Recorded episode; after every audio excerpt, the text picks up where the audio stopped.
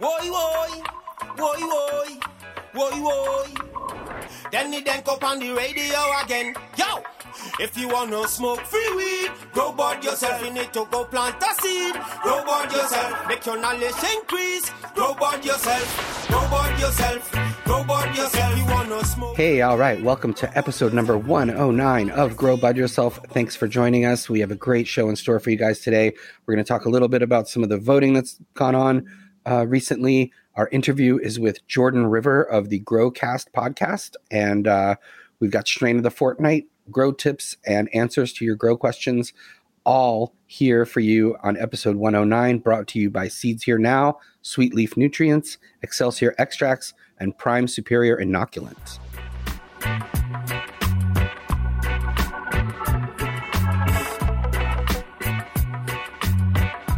If you're a grower or you're thinking about starting your first crop, then you need to know about Sweet Leaf plant nutrients. Sweet Leaf has an incredible line of organic fertilizers and, of course, their legacy line that includes organic and some synthetic fertilizers. Check them out at sweetleaf.com.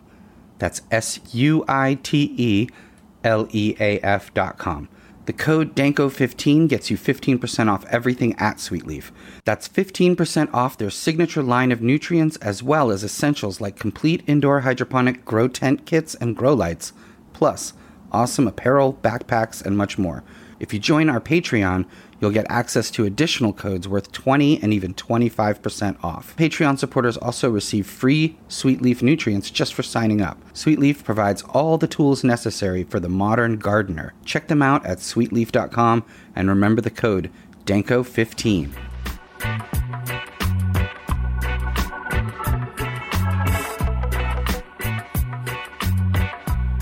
All right, welcome back. And uh, as always, thank you to DJ Jacques and Winstrong for the incredible uh, theme song, the Grow Bud Yourself theme song that everybody loves. So uh, thanks, you guys. Um, episode 109 is in effect. Uh, Mike, how you feeling? Uh, so far, so good, man. I have a good feeling about this week. I think this week we finally got it right. you know, it's never it's never perfect, right? We're always seeking seeking perfection. So, you know, we will continue on that road. But 109 episodes, I'm impressed. it's not too bad. you know, uh, yeah, we've been doing this thing since 2011, and uh, you know, we got over 100 episodes of the uh, f- the previous show, Free Weed, uh, and now we're at 109 of this show since 2018. And I think wait, no, right? just 2020. 2020. Yeah. yeah. well, that means we're doing these at a at a much more rapid clip uh, which is exciting. And, uh, you know, thanks to the sponsors too for supporting us. Thanks for you guys, the Patreon and the YouTube subscribers, and, um, you know, just for sharing this, following us on uh, Instagram. We just, we just crossed 4,000 followers on Instagram, which is great. And uh, yeah, we really enjoy bringing you this information. So uh, it's great that there's people out there willing to listen and uh, learn, which is awesome. And we got a great show. But first, let's talk a little bit about uh, uh, some of the some of what's going on in the news here. Yeah, absolutely. Or uh, before we do that, do you want to just tell the people about the upcoming uh, grow class that they have an opportunity to, to listen in on and view? Even? Oh, that's right. Yeah, yeah absolutely. Yes, uh, uh, we're doing a grow class on uh, the 16th of March at Work and Roll. So if you're anywhere near New York City, you can attend it in person, which would be amazing, and we'd love to have you there. Uh, we're also looking for sponsorships uh, of the classes, and you can also attend it virtually. Uh, you can buy tickets uh, online uh, to attend virtually. We're going to be doing a Zoom uh, this time where people can actually ask questions in the chat. So no matter where you are in the world, the UK, Australia, you know, anywhere, you can actually spend the equivalent of ten dollars US and attend this class and also even ask questions in the chat uh, that Mike will be monitoring during the class. Uh, it's a two hour class. It's at Work and Roll, uh, which is an incredible uh, cannabis friendly incubator space uh, in Manhattan, in New York City. And shout outs to them. Uh, you can go to their Instagram and their bio to click and buy tickets for that class. We're doing a class in March, another one in April and another one in May. So that's pretty exciting. We're really uh, enjoying doing that uh, over at Work and Roll. Um, so please follow them. Tell them uh, we sent you. and uh, yeah, um, it's a great opportunity uh, to see us in person. We're going to be doing some, hopefully, some live podcasting from uh, that space sometime soon as well. So very exciting. March 16th. Um, the tickets for the Grow class are actually on Eventbrite. Eventbrite.com is where uh, you can get those, and, and they're in the links uh, in our bios and all that on Instagram. So in uh, my bio, the Grow Bud Yourself bio, or the Work and Roll bio. So um, we're looking forward to seeing you there. For sure, yeah, that's going to be great, and the uh, the the whole interactive thing is a, a, game changer. The fact that you guys can can check the class out remotely and even ask questions, very cool stuff. So, yeah, get your tickets to that. And as Dan mentioned earlier, let's talk a little cannabis news here. So the uh, the big cannabis news that we've all sort of been holding our breath for over the last week is, of course, uh, legalization in Oklahoma and Oklahoma voters had the opportunity to legalize recreational cannabis on Tuesday, March 7th, but sadly, the measure was soundly defeated, with 62% of voters against it, only 38% in favor. It was an opportunity for Oklahoma to join the ranks of sort of unexpected adult use states like Montana or Virginia, which recently legalized cannabis. Um, but nearly all GOP legislators opposed legalization in Oklahoma, and there was a campaign launched against it led by Republican political strategist Pat McFerron, who said, uh, We're pleased the voters have spoken. We think this sends a clear signal that voters are not happy with the recreational nature of our medicinal system. We also think it shows voters recognize the criminal aspects as well as a need for addressing mental health needs of the state. Uh, despite the overwhelming win, the opposition campaign actually was outspent more than 20 to 1, as the legalization campaign shelled out nearly $5 million to promote the measure, while the opposition spent uh, just around 219,000. Uh, on a positive note, though, Oklahoma does have a very easily accessible and popular medical marijuana program and that was approved in 2018. The state currently has nearly 3,000 licensed dispensaries serving around 400,000 medical pot patients. So, a little bit of a silver lining there. Yeah, yeah, it, it's interesting because they have a very uh, sort of, um, you know, their medical situation allowed for for there's a very low uh, bar of entry, uh, so that might have even sort of created a bit of a backlash, mm. and uh, so yeah, it's you know it's strange that they you know the the, the conservative uh, governor and, and, and leaders uh, really ganged up against this. Uh, you know, basically saying that they wanted to protect the kids, which doesn't make any sense because legal dispensaries card you know card people. Uh, you have to show ID, and most uh, of the unlicensed situations don't do that. So I don't know how it's protecting kids, but um, yeah, that's bad news in Oklahoma. I would say, you know, people should should get out and vote for uh, these legalization efforts anywhere they can. But uh, certainly, Oklahoma uh, took a step in the wrong direction, in my opinion, on that one. But uh, yeah, we shall see. Yeah, exactly. But you know, to demonstrate sort of that the, the march towards legalization will continue on despite momentary defeats, uh, we could just head to Texas where Councilman Chris Nettles is pushing for decriminalization of up to four ounces of cannabis. Uh, Nettles would like the city to move to civil citations in place of jail. He says you'll be cited and you'll be released, meaning you'll go on your way. You won't. Uh, you'll deal with it on the civil side instead of going to jail. This is especially important in the Fort Worth area, given the disproportionate number of arrests impacting minorities. Nettles recognizes the heavy lifting required to change cannabis policy in Fort Worth, where the police chief acknowledges many cops actually drive around with scales in their cars. In fact, uh, Fort Worth PD can currently deal with nonviolent people who are caught with up to two ounces of cannabis by citing and releasing them, but most cops just choose to ignore that policy. In fact, from uh, October 2021 to October 2022, there were 230 marijuana arrests but only 16 of them were cited. The other 214 actually went to jail. And of course, the jails in Fort Worth and all over Texas are overflowing. So, this is obviously a situation that needs addressing. and hopefully uh, Councilman Nettles will be able to uh, to get decriminalization passed in Fort Worth.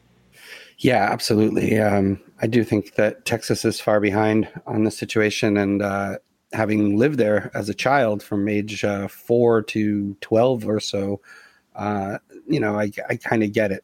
but uh, at the same time, I think it, it's an it's a place uh, where there's, you know, they're pretty decent agriculturally, and I think they could end up uh, um, growing some high quality cannabis. They get a ton of sunshine, and they've got a lot of land, a lot of ranches, and, and that sort of thing. So hopefully, places like Texas, Oklahoma, and other states will uh, will jump on board. Eventually, they will. It's just a matter of time. But uh, in the meantime, we we've got to we've got to celebrate our victories and and and mourn our losses. I think.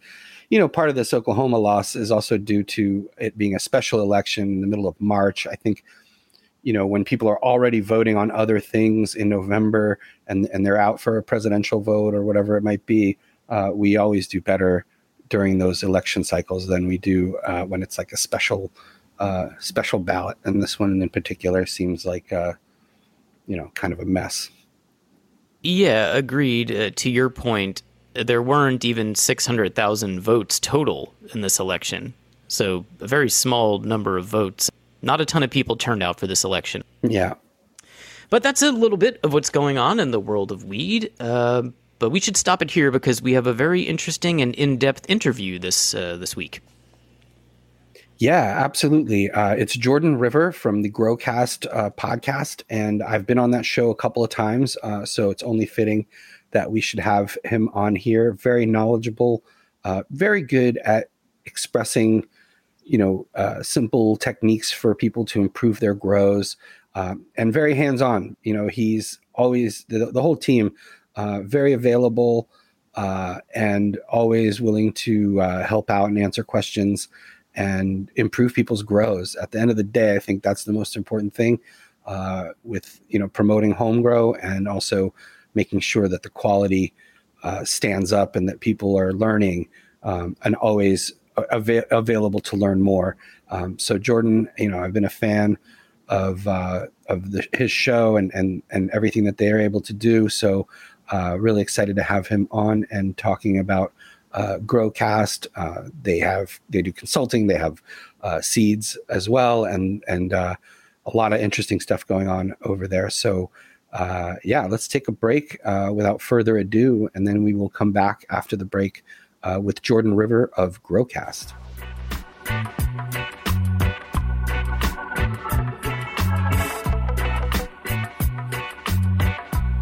Do you want to take your cultivation program to the next level and grow higher quality, naturally healthier plants? Our new sponsor, Prime Superior, can get you there with simple, safe, and effective products. Whether you're starting with seeds, clones, or your plants are already established, Prime Superior has a product for you. And best of all, you don't have to change anything in your grow program. Just add Prime Superior. Do you want the best biological for cannabis growing? Prime Superior's proprietary strain of Beauveria bassiana increases terpenes, cannabinoids, and yield. Inoculate early with Prime Superior, and you will see faster germination and larger root mass, which will help you propel your nutrient uptake. Faster growth and more photosynthesis means higher yields and more terpenes and cannabinoids. Plus, Prime Superior has the world's first biological cloning honey to help improve your cloning success. Now's the time to try Prime Superior. Grow Bud Yourself listeners can use the code PS420 for 15% off their entire order at primesuperior.com. So don't hesitate, inoculate, and visit primesuperior.com to learn more.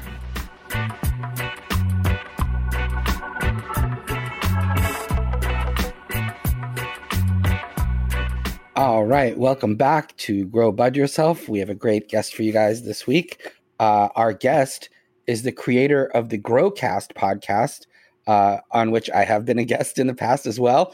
Uh, an amazing show, uh, an amazing, actually, just a whole uh, lifestyle. Actually, if you check out their Patreon and everything else, but we'll get into that. Um, welcome to the show, Jordan River. Thank you, man. Thank you for having me, guys. Appreciate it, Danny. Uh, grow Bud yourself. What's up? What's going on, Mike? Uh, great to be here. Thank you for the invite yeah. on your show, brother. Yeah, absolutely. I mean, we have the same mission, which is teaching people how to grow their own uh, and in trying to improve those grows.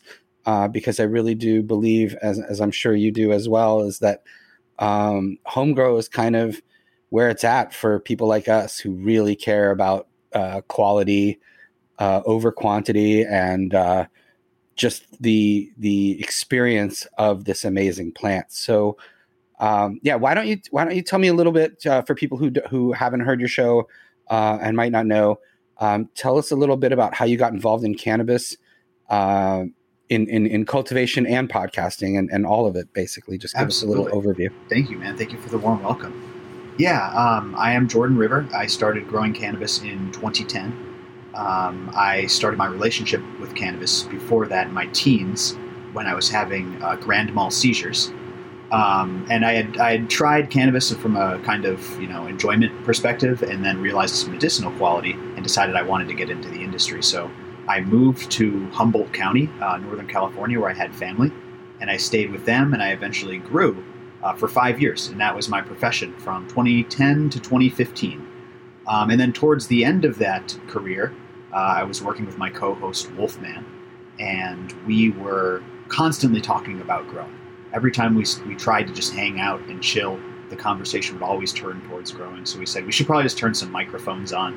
And so in 2014, 2015, we started podcasting about growing, and the show just grew and grew and grew. Um, and then, like you said, we started the community, uh, and it's just been absolutely incredible. It's been a huge blessing, and now it's basically it is what I do full time. And Growcast and this community have, have been born out of that. And you're absolutely right. Our mission is really, really simple because there's a lot of ways that you can go in the cannabis industry. There's a lot of facets you can support, there's a lot of value you can provide. But at the end of the day, I feel that growing your own is the easiest, most impactful thing you can do from not just like a medicinal production perspective, but also to help with the cause. It's how you can further the cannabis community um, and, and, achieve our mission of overgrow. That is really how we can cement ourselves in, in this type of legislation. Um, is to get as many people growing as we can right now, so that we can make it part of the culture and embed it in case you know people try to come and uproot those inherent rights. So, so yeah, I'm really really grateful, and uh, we continue every day to work tirelessly for the members and the listeners, and to try to achieve this mission of overgrow. Yeah, yeah, and, and I'm you know I'm of the same wavelength for sure. It's like all about that.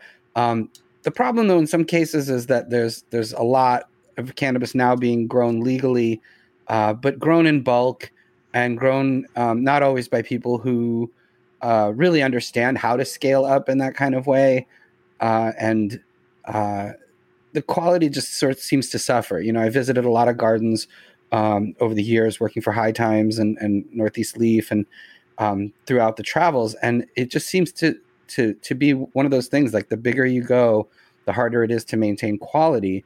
Um, so you know that's why protecting home grow is so important, and why uh, growing your own is critical for people, but also even if, even for people who don't grow their own buy from someone who grows their own you know what i mean like i envision this sort of farmers market kind of uh, ideal where you can go uh, and purchase jars from people you know who grew cannabis nearby organically or you know however it is that you prefer it.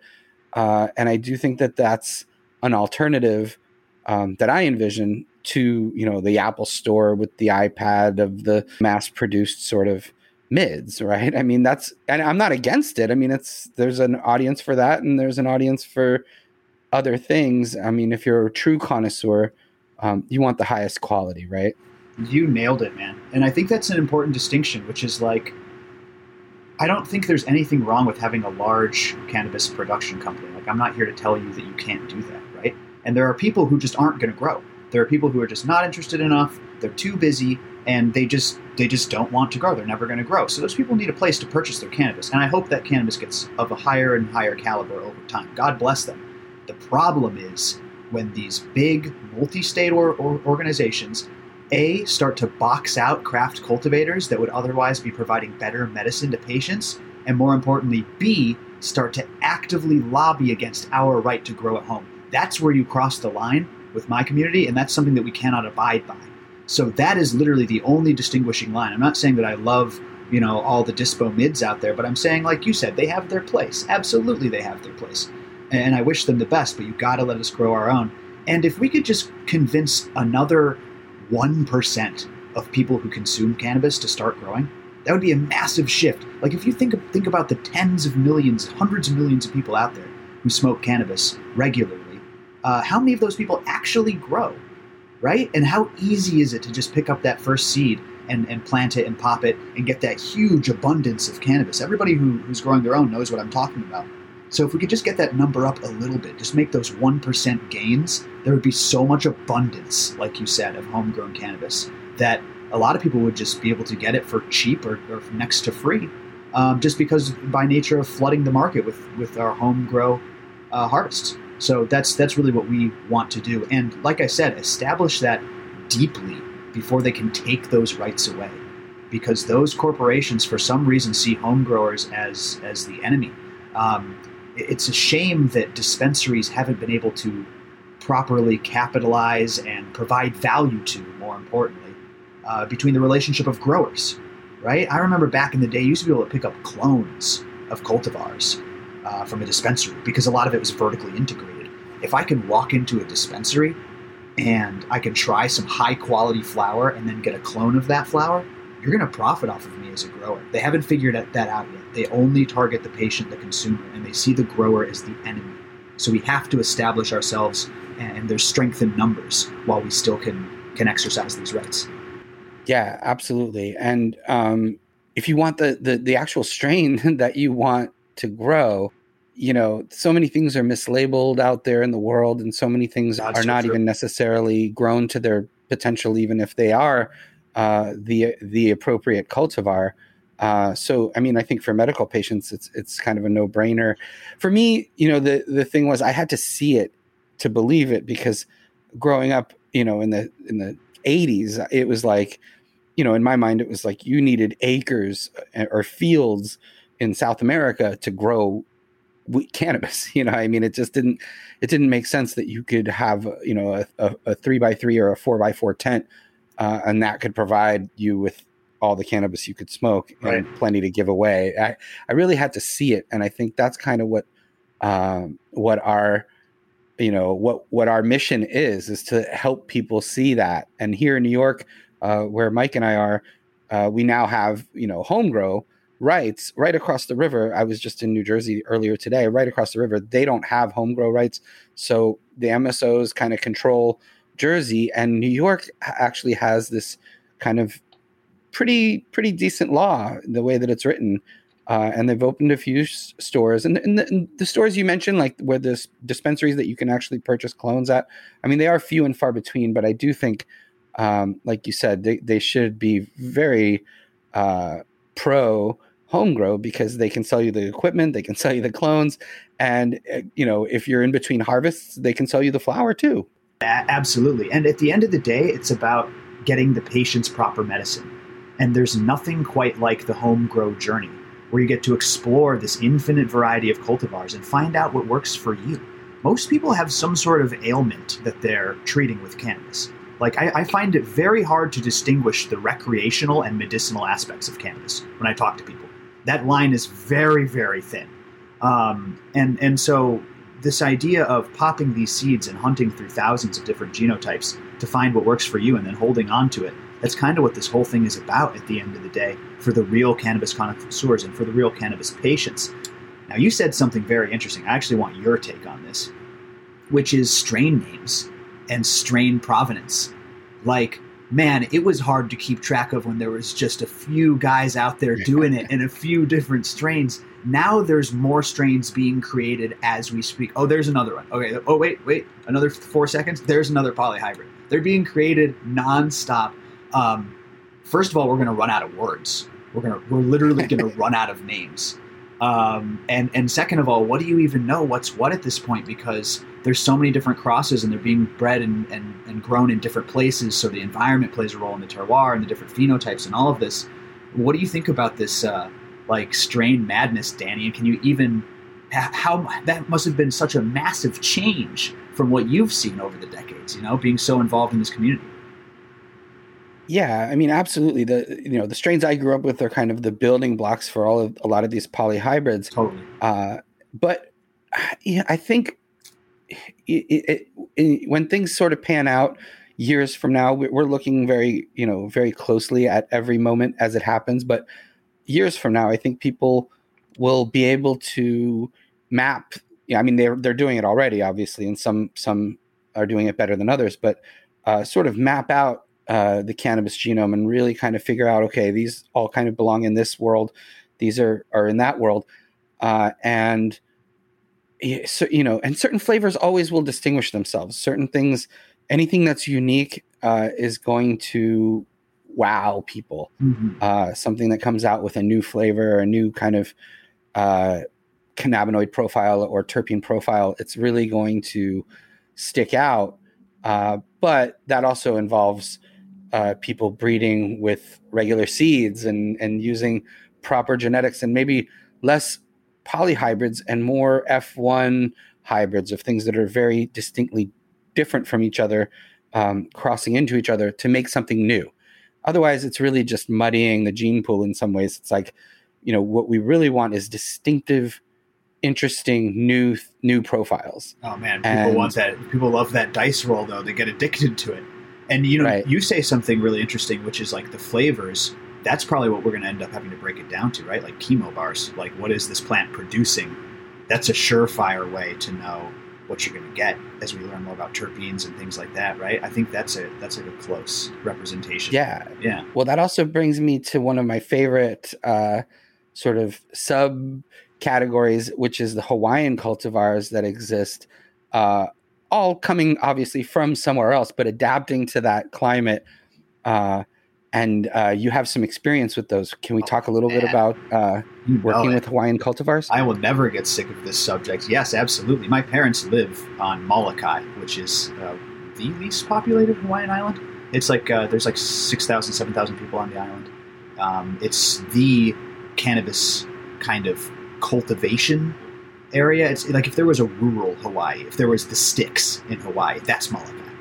So obviously, I've been checking out the local growers, checking out the local cultivars, and what I found is exactly what you said: these incredible, coveted strains by these just like beautiful people, these OGs of the cannabis world that are so storied and so rich with history and so protective of these genetics sometimes. it, it is so cool. Um, very insulated, right? This cut came here from Hawaii in the 1960s, and we've kept it here in my family ever since. And like, no, you're not allowed to have the cut. And, and the guy tells me, you know, my uncle won't even give me this cut. Like, he's taking this cut to the grave. He told me this. Like, it's just so fascinating. From the Molokai Frost to the Maui Wowie, um, you know, some of these strains, like the Maui Wowie, was supposedly a Oaxacan uh, a Mexican strain that had been brought to Hawaii and acclimated and, and adjusted to the terroir and evolved into what we now know as the Maui Wowie. Um, strains go back and forth from Northern California to Hawaii and back again. So I was really interested in this stuff, and I, and I hooked up with a company called Good Gear Seeds, and they're out in Hawaii making really cool crosses. Shout out to member Old Bay for introducing me to Good Gear Seeds. And they hooked me up with some Molokai Frost, which I actually have going right now, and some Molokai Citrus Kush, which I had grown twice before. There's actually some hanging up right there in my in my dry room next to me. Man, this Molokai Citrus Kush, it smelled like a bonfire built out of Sharpies. It, it smells like someone made a pile of Sharpies and threw a flaming spray paint can in the middle and lit a bonfire. It was so stinky. And it wasn't what you'd originally think of if you're thinking of these like equatorial sativa y type strains. And and these Hawaiian Hawaiian guys say it's because a lot of these strains have been here for a long, long time, like even before the '60s. Um, and they say that you know, if, if you're going to believe these guys, they say that these genetics are different. Like sativa, indica, we're dealing with some like different stuff. They say, and uh, it, it's pretty interesting. The other thing about Hawaii that I will say is they do light supplementation instead of light deprivation outdoors. So it's a, it's a really interesting style of growing that I had never seen before which is in Northern California, where I cut my chops, you wanted to trigger the flowering cycle by depriving the plant of light to put it into flower so you don't have to wait for the whole year. You don't have to wait for the sun to change. You just light dep it, you light you deprive it of light. In Hawaii, naturally, it's like 12 12, like all the time, basically. So what you have to do is you bring out the floodlights with an extension cord and you set those up next to the plants outdoors and you veg them long enough until it's time to flower and then you take them away. So that was just something that was different and I hadn't seen before. And when you fly into Molokai, you can look down and see all the floodlights in people's backyards. Like, oh, there we go. There's all the growers. People growing their own. Gotta love it, man. yeah, absolutely. I think you know Colombia is similar to that as well. The close the closer you get to the equator, um, you know, the the closer you are to 12 12 all the time and you have to if you if you want bigger plants, you have to use light uh, supplementation to give them a longer veg. It's like so it, it otherwise they just flower immediately. Um, now, what are uh, let's get into the, some of the grow info as well. I know people are very, always very interested in that. What are your top three tips uh, for a bigger, stickier harvest? Oh, okay, I like this. I like this. Yeah, we can we can break this down.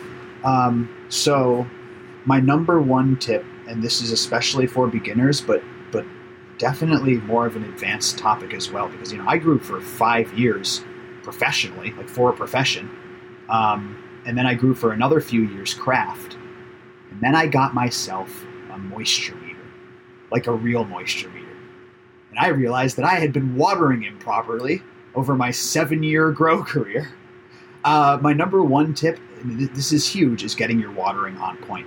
Uh, so many times people will overwater or underwater their plant. They'll think that it's caused some sort of deficiency, and, and, maybe the plant is struggling to take up a nutrient, but it's not because that nutrient's not available. It's because the root zone has either been uh, dried too much or overwatered, which is more of a lack of oxygen, as I'm sure you and your, listeners have heard before. Um, now, are, have you talked to like Michael Box from Sustainable Village or the, or the Blumat guys? Have you covered that product, the Blumat? Yeah, well, I mean, I'm definitely familiar with the Blumat, and that's basically that like kind of ceramic. Yes, um, it, it's the same sort of theory of why people have ceramic pots, right? It's like they they kind of absorb water, and they'll tell you when the the soil is dry. Exactly. And how they do that, the reason why you want to get like a Blumat style moisture meter is because those those sensors detect the pressure. So what's interesting about those is I had used cheaper meters before, like the crappy Amazon ones that just say wet dry. Those things suck. Do not waste your time with those. Get something that measures in M bars. That's the unit that'll tell you how pressurized your soil is. Not how moist it is, but how pressurized it is, because the more water is in there, the more pressurized it is. And then it detects when the pressure lowers, it's because the water has evaporated or been drank by your plant. And then now you can say, oh, it's at the proper pressure to apply more water. So I realized even though I thought I was really had my watering on point, just do yourself a favor, invest the like 80 bucks in a moisture meter that reads in M bars, and you will not regret it. Um, that is my number one tip: is to get your watering on point. Uh, my number two piece of advice would be to uh, utilize microbiology. Like this, this is a massive one. Um, I think that even if you're in a hydro setup, people tend to overlook the the benefits of applying things like bacteria and fungi to their grows because it seems counterintuitive, right? Like you're adding something that might be um, not so beneficial to those microbes, or you might be in a medium that's not so hospitable to those microbes. But if you mix them and apply them regularly into your feed, they will take action in your root zone and you will see benefits. I can't tell you how many DWC growers I've seen add some liquid mycorrhizal into their setup and see some huge results on the roots. Or rock wool growers that'll use like a, a fish waste type product uh, late to get that aquatic microbe beneficial bacteria overload um, and get some really interesting expressions out of that microbial exposure. I am a huge fan of I, I, support all types of growing, but I am a huge fan of living soil. And when it breaks down to it, I really think that the microbes are doing a lot of that uh, expression and um, stimulating that plant's immune system, right, to do different things than it would in a different setup. So if you don't have the living soil system, just add any microbes you can get your hands on, whether it's your compost teas or the bottled products that you can pick up at the grow store, uh, beneficial bacteria, beneficial fungi. Do not overlook it. It's going to change the way your plant expresses. You're going to get stinkier buds and bigger buds, and uh, you know the products, those micro products. Just try the ones that work for you, or just grab yourself some aquarium water, some free microbes, right? Um, like I said, compost tea. It's it's all around us. So utilize that microbiology. And then for a heavier harvest, my last tip. Uh, the first thing that I want to say is, I think a lot of people think about this wrong, which is, I, I get a lot of beginners in the community who, who will ask, how much does this, how much is this plant going to yield? Is what they'll ask me. And thinking about weight, there's really a few units of measurement that you need to concern yourself with, really. It's not so much like grams per plant, right? If you're abiding by a plant count, that certainly matters. But how you should be thinking about it is either grams per square foot in the space you're working in, um, grams per watt of your light, so you know that you're hitting like reasonable yields, and maybe most importantly, uh, grams per day in a harvest cycle. If you want to increase your yields, you need to increase those numbers. Because sure, you can grow out a big plant if you veg it for a very long time, and then you take up a, a tent and you say, hey, it was a pound. But if you have to veg that thing for eight weeks, you're going to have way more production by doing more multiple smaller plants, right? Whether that means getting them all in the same bed or however you need to rearrange your grow situation, um, filling that canopy space, grams per square foot, is the first step. So, you know, doing proper training, trellising, topping, fimming, low stress training, filling that canopy space, grams per, square square inch, um, and then grams per watt. So you're providing enough nutrition for your plant as it's receiving a ton of photon coverage from this modern LED grow light, uh, and then getting it done as fast as you can. If you want to focus on production, right? There's a lot of different goals that people have, but if your if your goal is more bud and, and bigger harvests, think about it over the course of a year, and get those runs in fast. Get that veg tent bumping, ready to go on flip, um, and fill in that space with as many plants as you're comfortable with or are allowed or whatever you're doing so that you have that minimal veg time. If you can shave a week off of veg, you're, you're ripping, baby. So, so that's that's my advice, my top three for a bigger, stickier harvest. Awesome, awesome. Now, what about automation? I mean, obviously the big the big gardens, obvious they they need automation, but how can a how can the home grower benefit from automation, uh, and and how can they actually build automated systems? Yeah, I love it, man. Automation is one of my favorite subjects because, like, like I'm saying, people have different goals, right? Like when you ask me a bigger harvest, that gives me very specific answers. Some people want to grow 16 week strains. Some people want to be in their garden every single day, hand watering, right? And some people are really busy. Some people got a lot of stuff going on. They got families and jobs and not a lot of time on their hands. That's when automation becomes very, very valuable. It's my number one uh, piece of pushback when I try to convince people to grow uh, for my mission of overgrow. And they'll say, I'm too busy. I would love to grow, but I'm too busy. And that's when I tell these people there are ways that you can grow that require little effort. I mean, close to no effort. So, Danny, back in the day, automation meant one style and one style only, right? You were hydro you were on a timer. That's the only way you could do it back in the day, I feel like.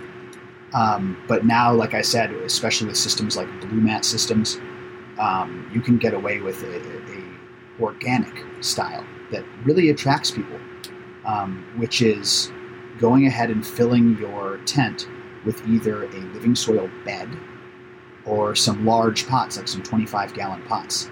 And what happens is when you increase the media that to that size of volume, to those large volumes, it holds moisture so much more easily. Soil growing is so much more forgiving in general in a larger volume of soil. They're not going to run out of moisture as easily. They're not going to run out of minerals as easily. Um, if you mulch that, you're going to find yourself watering way, way less. Overwatering and underwatering is harder uh, in a larger volume of soil. So I can't recommend it enough getting into a large volume of soil. And from there, you can then put in a system like a Blumat which, much like the sensor, will only water when the pressure drops. So fill your, I don't know, 30 gallon reservoir, like a Home Depot tote, and stick it outside your living soil bed, plug that bad boy in. You can walk away from that system for maybe a couple of weeks. Just basically as long as before you need to get in there and defol and stuff. Um, at that point, if your lights and your timers and your fans are all on uh, on point, um, then you can walk away from that full reservoir and wet bed for a long time. You can go on vacation, come back, and your plant will just have exploded. So, so yeah, I think this new style of automation involves a lot of volume of soil for the mineral content, and then a nice clean reservoir with just plain water, uh, with a Blumat system like a soaker hose that runs across that bed, and just wicks water out as it's necessary. Get 10, 14 days, I bet, out of that thing, depending on the humidity. That's awesome. Absolutely. And, uh, you know, people are always asking me uh, also, like, how can I go away? you know, if I'm growing, that's a, you know, three, four month commitment uh, to being here practically every day. But there are ways, like you said, to automate. Um, let's talk about your home breeding workshop. That's very interesting to me because, you know, on the surface, people are always, you know, online or wherever. It's like, you know, the, the, the closet hackers and the pollen chuckers and all of this the, the, the insults that people throw around. But the reality is is a, a lot of amazing strains have come out of home breeding uh, and even bag seed in some cases um, so let's talk a little bit about that home breeding workshop that you got going on that's exactly right man that is literally why we're doing this we see we see a couple of things that are incongruent about the, the cannabis cultivation space. And one is this this general intimidation and fear that people have of breeding their own strains. And it comes from it comes from people who take breeding very, very seriously, which I respect, right? That's that, that's very important to have these people that are very opinionated about what a breeder is and what a breeder isn't. Uh, but at the end of the day, I've got my opinions, which is that this plant is very easy to cross pollinate. It's a lot of fun to cross pollinate. And I believe, just like growing, everybody should breed at least once during their grow career, right? Um, so, so that was my idea with the with the home breeding workshop, and I teamed up with Rizo Rich, who's the breeder at Growcast Seed Co., who does all sorts of pollinations for our community, and uh, we just teach people how to breed at home. We teach people a little bit more of like the advanced, you know, genetic side, uh, but more importantly, it's like a Q&A session. It's a learn and burn. Everybody gets a breeder kit with like a variety of genetics and you know, paintbrush and pollen and stickers, and it's a lot of fun. But the real mission is all these people in this room, like you said, are, are afraid to breed because they're going to get called a pollen chucker or they're going to, you know, step on somebody's toes. I got to tell you, people people used to be so much more protective of these genetics than they are now. And it's honestly, Danny, it's like a double edged sword, right? Less and less people get credit there are people who worked on this when it was illegal, and, and these people are, are heroes. We're all standing on the shoulders of giants, right?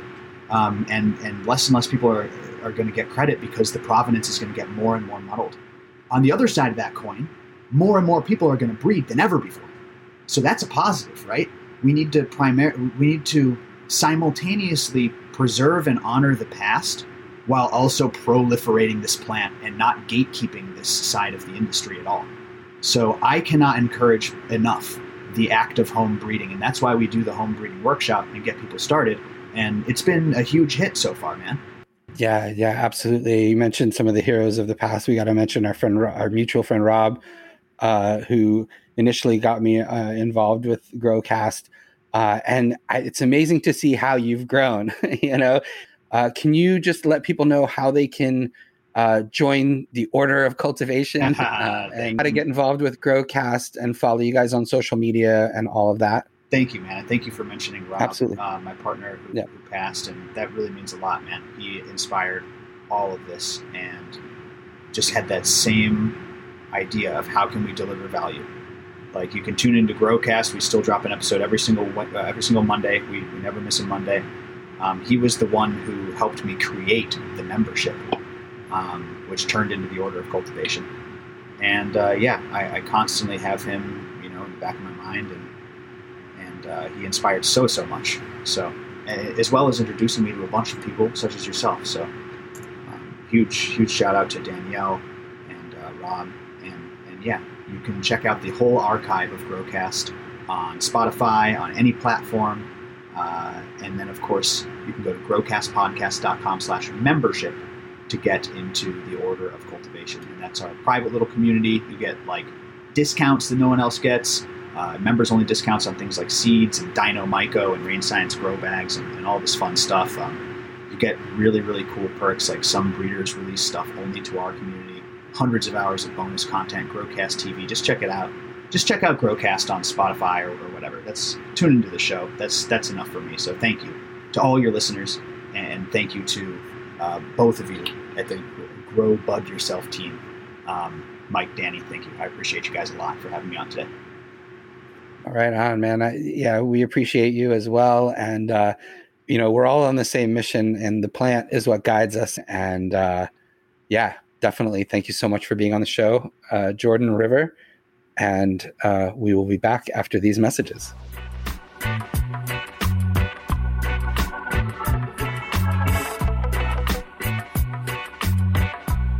Hey guys, remember, friends don't let friends bring clones home. The only way to guarantee that you're growing out your phenotype of choice is through seeds. And the best way to get the seeds you want is through Seeds Here Now. Established way back in 2010, Seeds Here Now has been satisfying customers with the best genetics from the best breeders in the world, with more than 3,000 strains to choose from. With an average rating of 4.8 stars, Seeds Here Now is one of the most trusted and respected seed banks in the world.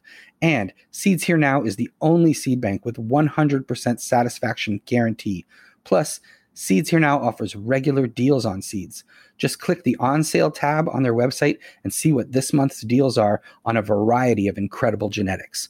And if you sign up for their email list, you'll be entered to win free seeds every time a Seeds Here Now email goes out. Visit seedsherenow.com to learn more. And Grow Bud Yourself listeners can use the promo code GBY free ship for free shipping on all orders. And best of all, that free shipping offer will work with any other coupon code or discount that you use. So check out seedsherenow.com today and get started on your own dream garden.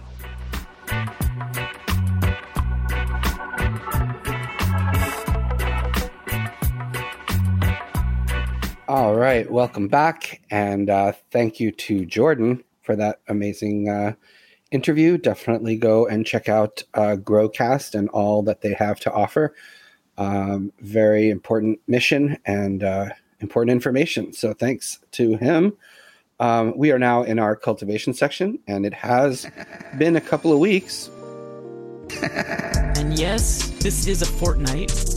And yes, this is a fortnight. Strain of the fortnight. What do you got for us? Uh, what do you got for us this week? Strain of the fortnight. Strain of the fortnight. Ah, there it is. Courtesy of Gunja Gonzalez, the strain of the fortnight tune. So, yes, man, what do you have for us this fortnight? Yes. Okay, this is an exciting one. This is Strawberries and Cream. Uh, it is written up in our latest issue of Northeast Leaf by our friend Bailey Nugs, and uh, she basically describes it really well. She got she got it from House of Cultivar, which is actually a uh, um, a Seattle grow that I wrote up that is now in Massachusetts. So she actually picked this up in Massachusetts from our friends um, at Green Care Collective, uh, GCC brands. Uh, and they grow a ton of cannabis up there in Mass. And this is one of the strains. And so, yeah, Green Care uh, has uh, partnered up with House of Cultivar to uh, grow out this amazing strawberries and cream strain, which is actually bred uh, by our friend Mike over at Exotic Genetics. Um, and he crossed a strawberry mother uh, with a cookies and cream F2 female to create this uh, sativa dominant uh, strawberry flavored uh, strain, which is really actually quite uh, unique and interesting. Um, it's kind of got some lemony freshness to it too. It's kind of like strawberries and lemons and cream. Um, really high THC level of 27.4%, I think THCA uh, in the testing. And even more interesting, uh, really high CBGA, um, 2.14% CBGA, uh, which not a lot of strains have, uh, you know, that high of an amount of CBGA. Um, so that's interesting as well, uh, specifically also for medicinal purposes. Um, dominant terpenes would be uh, caryophyllene, uh, limonene, which is obviously where it gets that lemoniness, um, uh, humulene, and myrcene. Uh, and if you know me, you know I love uh, strawberry cough, which also I believe has a good amount of myrcene. Um, so basically, House of Cultivar, uh, starting out in Pacific Northwest, uh, and I wrote them up uh, years ago for High Times because they really do uh, source their genetics really well. they basically they go to the source to find. So whatever they grow, um, they really go and find like the original um, and then they pheno hunt for the best phenos of of those. So uh, really interesting strain, uh, and so basically when you look at it, you see that it's really covered in trichomes. Um, Bailey describes it as basically snow white, uh, and when you see pictures of it, you can see that it's just very very frosty, um, very crystallized, um, beautiful bud structure. Uh, easy to trim because of that too. Calyx to leaf ratio is, is very nice, especially for a sativa dominant plant. Um, and then you get the smell, um, that sweet sort of uh, linalool profile uh, as well, lemon lemony, uh, but also kind of cheesy from the uh, the uh, cream cream side of things. So very kind of like a dessert, you know, as far as the smell. Um, and then when you smoke it, it's really uh, also, again, for a sativa dominant plant, it's got a pretty relaxing high. Um, and so it's really, uh, it's got kind of earthy notes too on the, on the exhale. Um, so it's kind of sweet going in and earthy coming out in an interesting way. Um, and um, certainly, uh, a, you know, a decent sedative effect for something that's, you know, kind of, you know, a hybrid. Some people would say it's, it's, you know, indica dominant, I think it's kind of right along the line um, because it really does help with things like anxiety and, and depression and stress. Uh, so it does have that relaxing, uh, calming kind of vibe that you get from uh, from an indica, but flavor wise, it's really kind of more of a sativa um, with a bit of an uplifting feeling that I guess w- would help with things like anxiety and depression. So, uh, definitely a very creative strain as well. I love strawberry cough for the same reason. Uh, it's very inspirational. And so, uh, yeah, basically, if you're interested in something that's got kind of a, a sweet berry, uh, vanilla, uh, and a little bit of lemon kind of flavor to it, uh, check out the strawberries and cream. Um, you can buy it up in Massachusetts. I'm not sure they have the retail partners uh, announced yet, but they will be announcing soon. You can follow House of Cultivar on Instagram um, and also check out uh, Green Care Collective online as well. I think that's gcc brands.com and house uh, at house period of period cultivar on Instagram. So that is the strawberries and cream. Shout out to Mike. We'll get to get him on the show uh, sometime soon as well to uh, give us the lowdown on some of his uh, other strains, which are really quite amazing. So, um, thank you to Exotic, House of Cultivar, and uh, GCC Brands, and Bailey, of course, for the uh, review. It's in. If you want to see it, uh, you can see it for free online uh, by checking out the latest March issue of uh, Leaf magazines, Northeast Leaf magazines. It's all there on our website, leafmagazines.com go check it out. It's not going to cost you anything. Totally free. Great cannabis information. All right, so excellent strain of the fortnight. And uh, our listeners are well aware at this point that each week you provide a grow tip that's going to help them become better cultivators. So, what are you going to talk about this week? All right. So, I've got a fairly broad topic this week. Um, basically, the question is why grow your own? I mean, you have access to cannabis, uh, why bother? Basically. Um, and I get asked this question a lot because I, I, I promote home grow so so much, and people are just like, "Look, I got a store down the street. Uh, they've got you know thirty dollar eighths, and uh, I'm good." Uh, and if you have that, that's great. And uh, if it's uh, decent quality and you enjoy it, and that's fine, that's wonderful. But if you're like me and you want a really superior product, uh, and you want it tailor grown in a specific way, um, which for me means like lightly fed uh, and basically not grown for weight or bulk, but for quality over quantity. um, and whether that's for medicinal purposes or for rec, uh, basically, you can do all of that at home much cheaper. You know, it doesn't cost thirty dollars to produce an eighth at home, uh, much more effectively, and you can do this in a very small space or a relatively small space. Let's say a three by three tent, um, which doesn't take up any more room than uh, an appliance in your home, uh, like a large appliance. Let's say, you know, a, a refrigerator or something along those lines. Um, so knowing everything that went into your flowers is important as far as food goes, or anything that's sprayed onto your flowers too. I mean, pesticides and things like that. Um, this is a product you're going to consume. So to me, it's precious. You know, you want it to be as as high quality as absolutely possible. Uh, you want it to be organic in many cases, or even veganic. Uh, but if you grow your own, it's totally up to you, and you know exactly what went into it. And here's the thing: I mean, if you look at lab tests, uh, people don't brag about their lab tests if they're, you know, positive for things like pesticides, fungicides, and other uh, potential poisons. A lot of commercially grown cannabis fails these tests, uh, and those are not the, the lab tests that they release to the public for you to see. Um, those are the ones where, you know, hopefully they would destroy the product uh, rather than unleashing it on the unsuspecting public. But that doesn't always happen. Uh, a lot of pot, like I said, it's rarely flushed if it's out there for retail sale and it's grown in mass quantities. Very rarely flushed, flushed.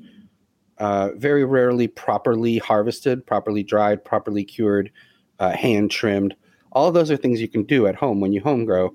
Uh, and again, the overfeeding is really running rampant in the industry. Uh, nutrient brands will constantly have you use more nutrient than you need, uh, and it's really it, it's all about light feeding. I, I stress can't stress this enough. I do stress it all the time, but it's very important.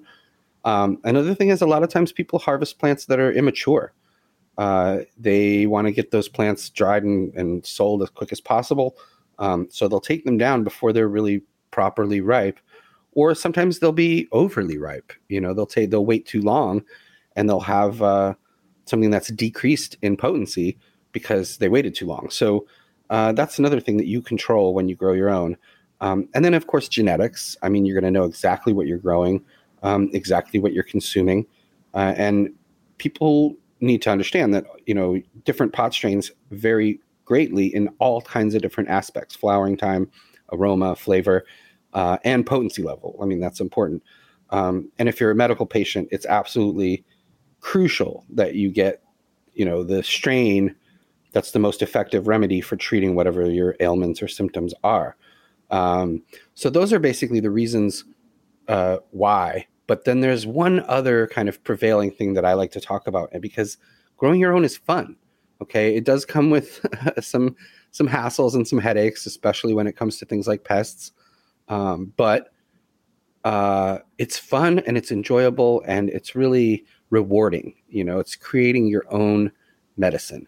There's nothing that can be better than that. And I call it modern day alchemy. I say this all the time, but you're basically you're creating something that's worth its weight in gold out of just light, air, water, and food, uh, and seeds, of course.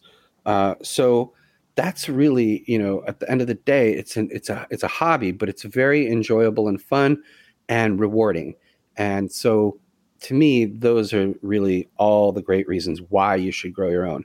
Um, affordability, uh, knowing what went into it, knowing exactly how it was grown, but enjoyability as well. I mean, it's really just there's no feeling uh, like lighting up your freshly cured, amazing homegrown that you created yourself out of thin air. There's no feeling like it, and most people that don't grow never get to feel that.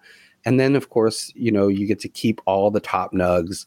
You get to make your own hash and keef and rosin and concentrates and topicals, edibles, anything you want to do basically with that. And even some something as interesting as like juicing leaves, taking the fan leaves and juicing those the way you would juice uh, any other, you know, kale or or or wheatgrass or anything else. And it's actually very beneficial uh, to get those cannabinoids in that juiced form uh, when it's prior to becoming THC. So THCA, um, CBGA, all of those precursors before they've been heated up uh, or decarboxylated or whatever are very great for juicing as well. So there's all these amazing benefits, uh, but most of all, the benefit is personal. It's fun and it's enjoyable. It's cheap and effective. So hopefully. Uh, you're here, you're you're listening to episode 109. You probably already grow your own, but if you you're looking to make the plunge and, and you haven't, and you're just sort of doing the research, um, I hope that this will push you in the direction of, um, you know, putting some money down, getting a tent, uh, getting a decent light, and getting growing. Pop some seeds and and and and start the journey because it's a lot. It's a great, fun, enjoyable thing to do, and you'll be saving money. And you know, even politically, uh, creating your own cannabis is the best way to basically take yourself out of the marketplace and not have to deal with any of the, you know, disappointments of corporate cannabis or whatever you want to call it. So there you have it. And now in states like where you have home grow and it's legal, you don't even have to grow in fear. That was really the biggest thing keeping a lot of people out of this game was the fear and and the uh, paranoia of getting busted. And if you if that's not there, then really you can just really have fun and enjoy yourself. Learn more and more about living soil, use less and less nutrients, and grow better and better cannabis. And that's uh, a, you know that's that's why why you should grow your own. All right, excellent. Yes, and uh, I would also just like to add you may not know uh, that this is something that you're into. You know, it's something that I think some people later in life figure out, and then they've, they've avoided uh, plants and growing their whole lives, and then suddenly they try this out and they realize, wow, this is really cool. It's meditative, it's enjoyable. So, yes, uh, very good advice, Dan. People should give that a shot for a multitude of reasons. So now uh, we have reached the portion of the show where we uh, we take some questions from the listeners. And if you have a question, you could reach us at info at growbudyourself.com. Uh, also on the Patreon, on Facebook, on all the socials, really. And uh, let's start things off here with D Man. And he writes uh, Hey guys, I still enjoy all the info you have to offer after all these years. I've listened to all the Grow Bud Yourself and free weed shows. Over many years, I consider myself a good outdoor grower, but I have limited experience indoors. I've recently been doing an 8 plant 3 and 1 half by 3 and 1 half area. I believe I had calcium deficiency due to possibly a coir buffer issue, but I'm not sure. I mixed my Sunshine Mix number 4 with a good amount of worm castings from my own worm farm. I use black gold cocoa for my worm farm, and the Sunshine Mix has cocoa as well. I rinse the coir out with water before I add my worms. I do the same uh, when I go outdoors, but I never had an issue. So, th- could this be a buffer issue with the coir? Thanks, dudes. So, yeah, Dan, what would you say here to D Man? Yeah, so it actually it does sound like a buffer issue because you're basically you're just washing your cocoa coir. You're not actually buffering it.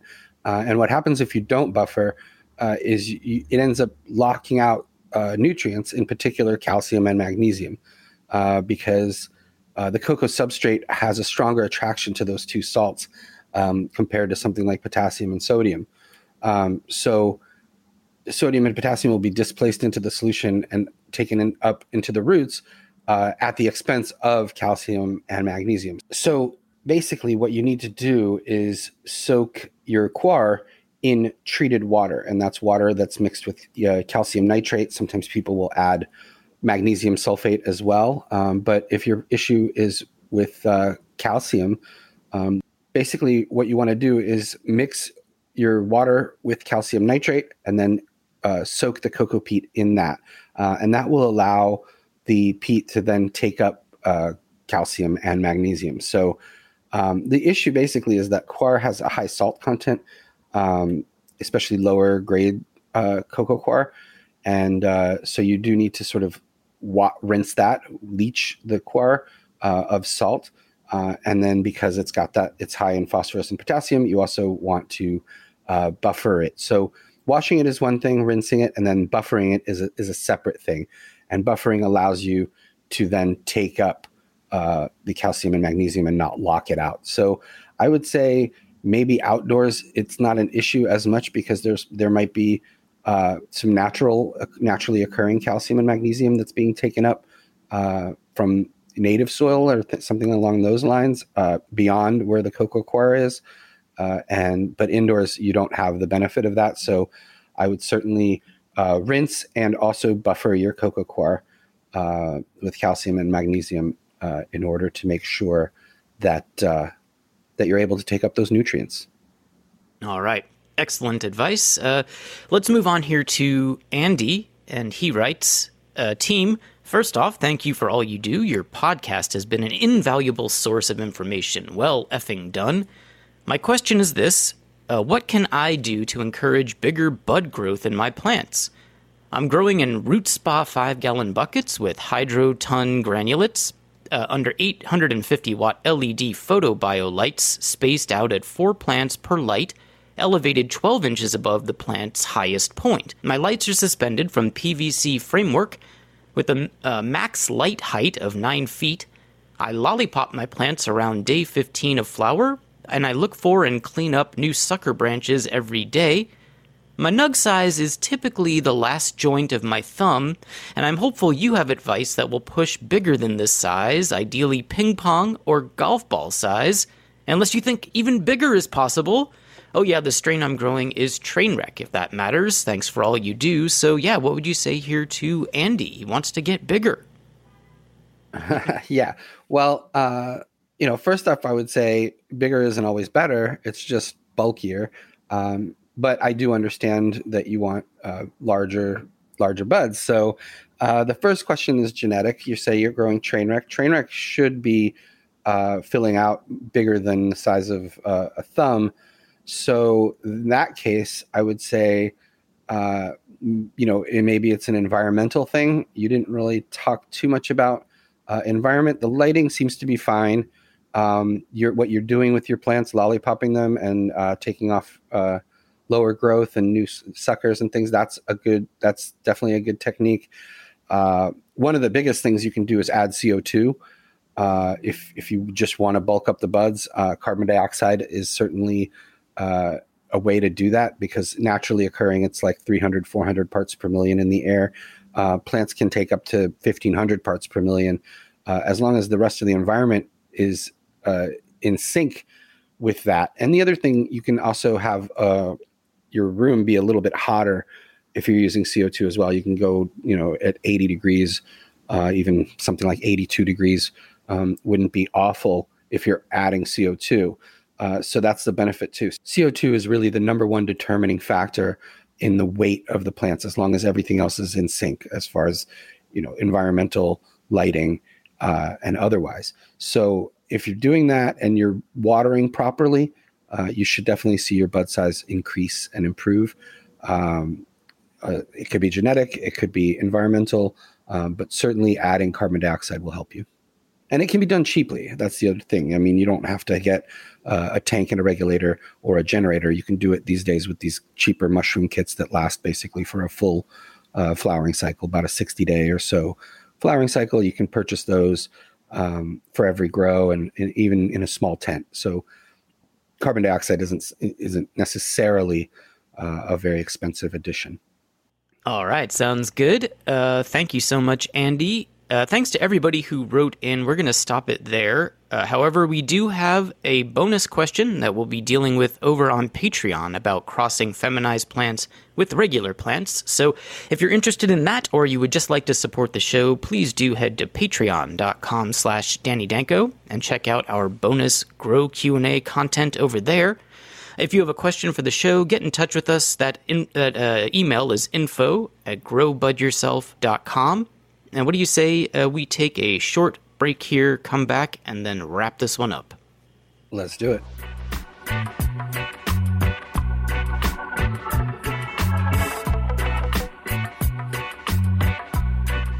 Hey guys, I want to tell you about one of our favorite sponsors, Excelsior Extracts. Outcast and TOH from Excelsior are incredible people, incredible growers, and they make an amazing product.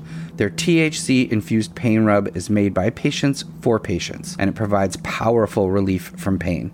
This product was developed to treat Outcast's chronic pain, and trust me, this is a super potent topical that really works.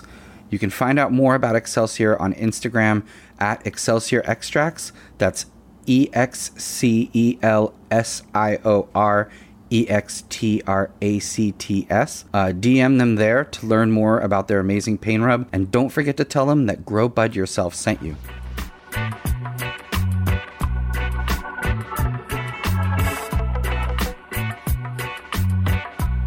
All right, welcome back. I'm going to wrap this one up. Uh, want to thank uh, Jordan River, of course, of Growcast. So check them out. Uh, thank you for the uh, enlightening info and interview on uh, on home grow, which is what we love. So thank you to Jordan and the whole team over there. Um, thank you to our sponsors, uh, Sweet Leaf Nutrients. Uh, use the code DANKO15 for 15% off of all your nutrient needs on their website, sweetleaf.com. Uh, thank you to Seeds Here Now. Uh, really excited about the Seeds Here Now sponsorship.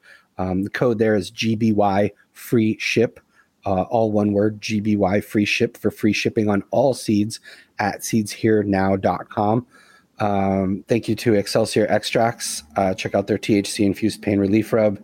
Um, RIP, our friend Elaine Outcast of Excelsior, uh, sending love to Tommy. And uh, please check them out on Instagram at Excelsior Extracts. Uh, pure Su- Prime Superior Inoculant. Uh, the code uh, for Prime Superior is PS420 for 15% off. Uh, that's a great product. I use it on my cannabis plants, I use it on my house plants, and you should use it too. So check them out, uh, Prime Superior. Um, you can learn more about them if you're interested. Go back to episode 91. We spoke to uh, Todd Young and Dr. Paul Rushton of Prime Superior about uh, what makes that product uh, so interesting. And of course, vapor.com. Uh, vapor.com is our affiliate uh, for any of your consumption needs. Uh, you can use the code GrowBudYourself20 for 20% off everything site wide at vapor.com. Uh, that includes all the Puffco, you know, incredible uh, vaporizers and, and, and smoking products and trays and pretty much anything anything you might want is available at vapor.com and 20% off is a pretty good deal. So check them out. Um, thanks to you guys for listening. Thanks to the Patreon supporters. Check us out uh, at patreon.com slash Danny Danko. Please join if you can, uh, even if it's just for $4.20 a month. Uh, put your name down there and, and, support us. You can ask us questions directly over there. Um, you get a bunch of free stuff when you sign up. Uh, if you want to sign up at a higher uh, level, $10, uh, $25 a month, $42 a month, um, you get a bunch of free stuff. I think it's probably worth more than that, even that monthly pledge. So please uh, join us at Patreon. Um, thank you to our YouTube subscribers and everyone who uh, streams us uh, on their uh, TVs and, and smart uh, devices as well. Um, shout out to all you got, you people out there that are in their grow right now with the headphones on, um, cleaning up the plants or doing some trimming or whatever you might be doing. even if you're just on the treadmill, getting this, getting your steps in. Uh, we really appreciate you guys listening and supporting us and supporting our advertisers um, and sponsors. So, uh, yeah, thanks to Work and Roll. Uh, check out that class. March 16th is the next one. Uh, and you can attend it either in person here in New York City or virtually from anywhere in the world uh, for something like 12 bucks. So, uh, check that out. Hopefully, you guys can join us. Um, that's basically like a two hour class where I go through from start to finish. Um, teaching people how to get started growing. Uh, and you can ask questions through the chat as well. So uh, appreciate uh, work and roll and Julia and everyone over there uh, for that. And uh, you know, 420 is coming up too. I've got some big announcements um, that'll be coming up in future shows about uh, where we'll be in April. And man, thanks thanks to all the sponsors, all the listeners, um, all the the amazing guests we've had over the years episode 109. Uh, let's put it in the books.